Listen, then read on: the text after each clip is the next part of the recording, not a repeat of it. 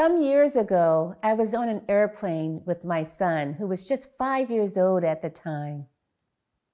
My son was so excited about being on this airplane with mommy. He's looking all around and he's checking things out and he's checking people out.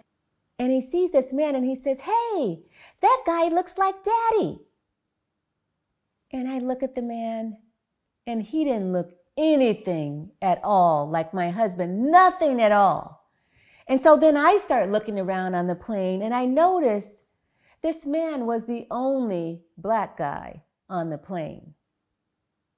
And I thought, all right, I'm going to have to have a little talk with my son about how not all black people look alike. My son, he, he lifts his head up and he says to me, I hope he doesn't rob the plane. And I said, What? What did you say? And he says, Well, I, I hope that man doesn't rob the plane. And I said, Well, why would you say that? You know, daddy wouldn't rob a plane. And he says, Yeah, yeah, yeah, well, I know. And I said, Well, why would you say that? And he looked at me with this really sad face. And he says, I don't know why I said that. I don't know why I was thinking that. We are living with such severe racial stratification that even a five year old can tell us what's supposed to happen next. Even with no evildoer, even with no explicit hatred. This association between blackness and crime made its way into the mind of my five year old. It makes its way into all of our children into all of us. Our minds are shaped by the racial disparities we see out in the world and the narratives that help us to make sense of the disparities we see. Those people are criminal. Those people are violent. Those people are to be feared. When my research team brought people into our lab and exposed them to faces, we found that exposure to black faces led them to see blurry images of guns with greater clarity and speed. Bias can not only control what we see, but where we look. We found that prompting people to think of violent crime can lead them to direct their eyes onto a black face and away from a white face prompting police officers to think of capturing and shooting and arresting, leads their eyes to settle on black faces too. Bias can infect every aspect of our criminal justice system. In a large data set of death eligible defendants, we found that looking more black more than doubled their chances of receiving a death sentence, at least when their victims were white. This effect is significant even though we controlled for the severity of the crime and the defendant's attractiveness. And no matter what we controlled for, we found that Black people were punished in proportion to the blackness of their physical features. The more black, the more death worthy. Bias can also influence how teachers discipline students. My colleagues and I have found that teachers express a desire to discipline a black middle school student more harshly than a white student for the same repeated infractions. In a recent study, we're finding that teachers treat black students as a group, but white students as individuals. If, for example, one black student misbehaves and then a different black student misbehaves a few days later, the teacher responds to that second black student as if he had misbehaved twice. It's as though the sins of one child get piled onto the other. We create categories to make sense of the world, to assert some control and uh, coherence uh, to the stimuli that we're constantly being bombarded with. Categorization and the bias that it seeds allow our brains to make judgments more quickly and efficiently. And we do this by instinctively relying on patterns that seem predictable. Yet, just as the categories we create allow us to make quick decisions, they also reinforce bias. So the very things that help us to see the world also can blind us to it. They render our choices effortless, friction free. Yet they exact a heavy toll. So, what can we do? We are all vulnerable to bias, but we don't act on bias all the time. There are certain conditions that can bring bias alive and other conditions that can muffle it. Let me give you an example. Many people are familiar with the tech company Nextdoor. So their whole purpose is to create stronger, healthier, safer neighborhoods.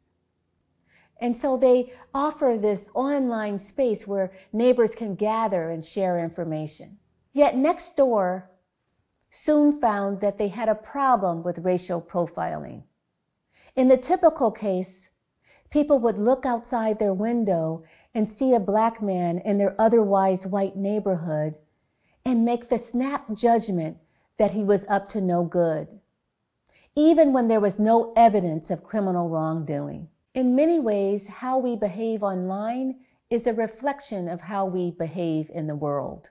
But what we don't want to do is to create an easy to use system that can amplify bias and deepen racial disparities rather than dismantling them. So the co-founder of Nextdoor reached out to me and to others to try to figure out what to do. And they realized that to curb racial profiling on the platform, they were going to have to add friction. That is, they were going to have to slow people down. So Nextdoor had a choice to make, and against every impulse, they decided to add friction. And they did this by adding a simple checklist. There were three items on it. First, they asked users to pause and think, what was this person doing that made him suspicious? The category black man is not grounds for suspicion. Second, they asked users to describe the person's physical features, not simply their race and gender. Third, they realized that a lot of people didn't seem to know what racial profiling was, nor that they were engaging in it. So Nextdoor provided them with a definition and told them that it was strictly prohibited. Most of you have seen those signs in airports and in metro stations. If you see something, say something. Nextdoor tried modifying this.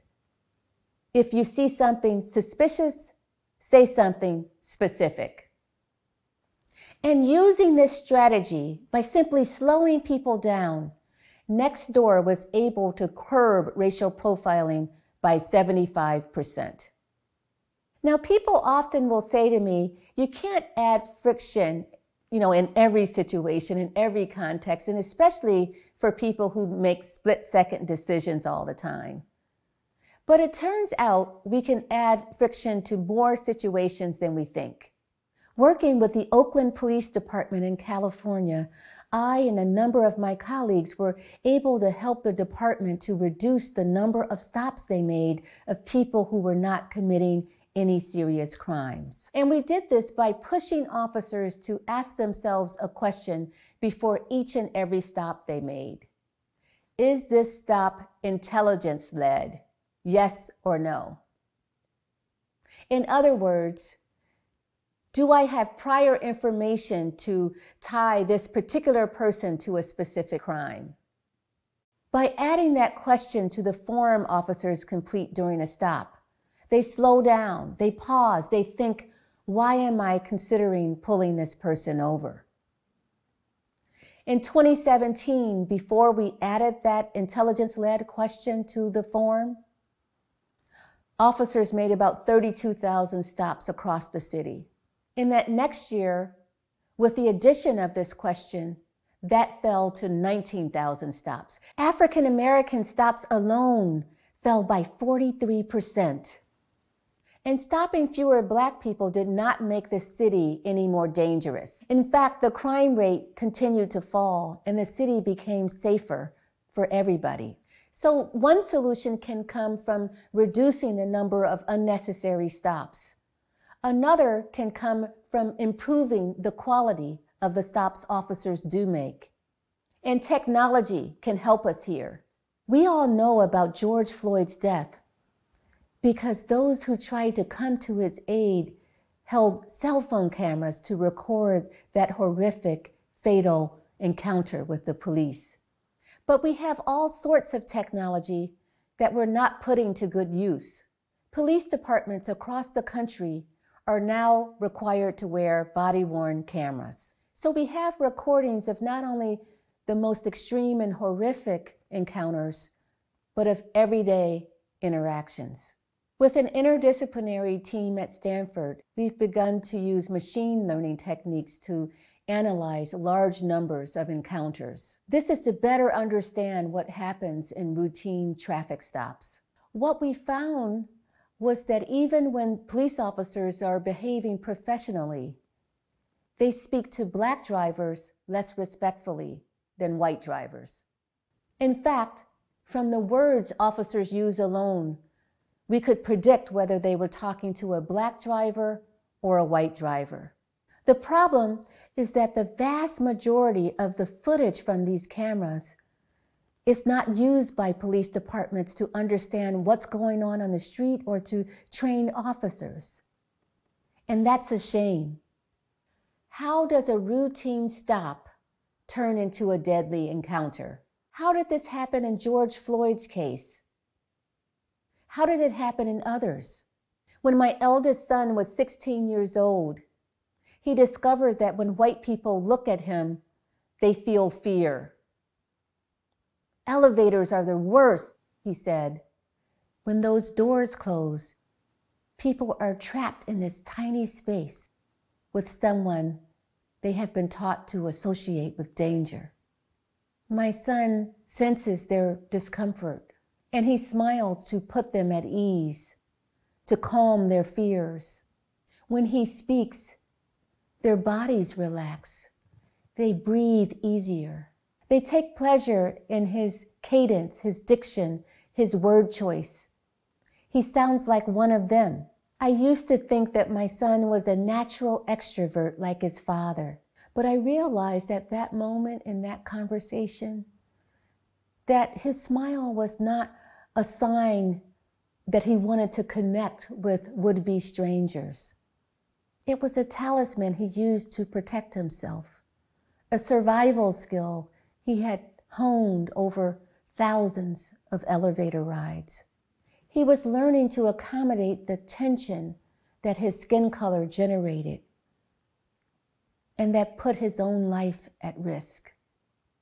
We know that the brain is wired for bias. And one way to interrupt that bias is to pause and to reflect on the evidence of our assumptions. So we need to ask ourselves what assumptions do we bring when we step onto an elevator or an airplane? How do we make ourselves aware of our own unconscious bias? Who do those assumptions keep safe? Who do they put at risk? Until we ask these questions, and insist that our schools and our courts and our police departments and every institution do the same, we will continue to allow bias to blind us. And if we do, none of us are truly safe. Thank you.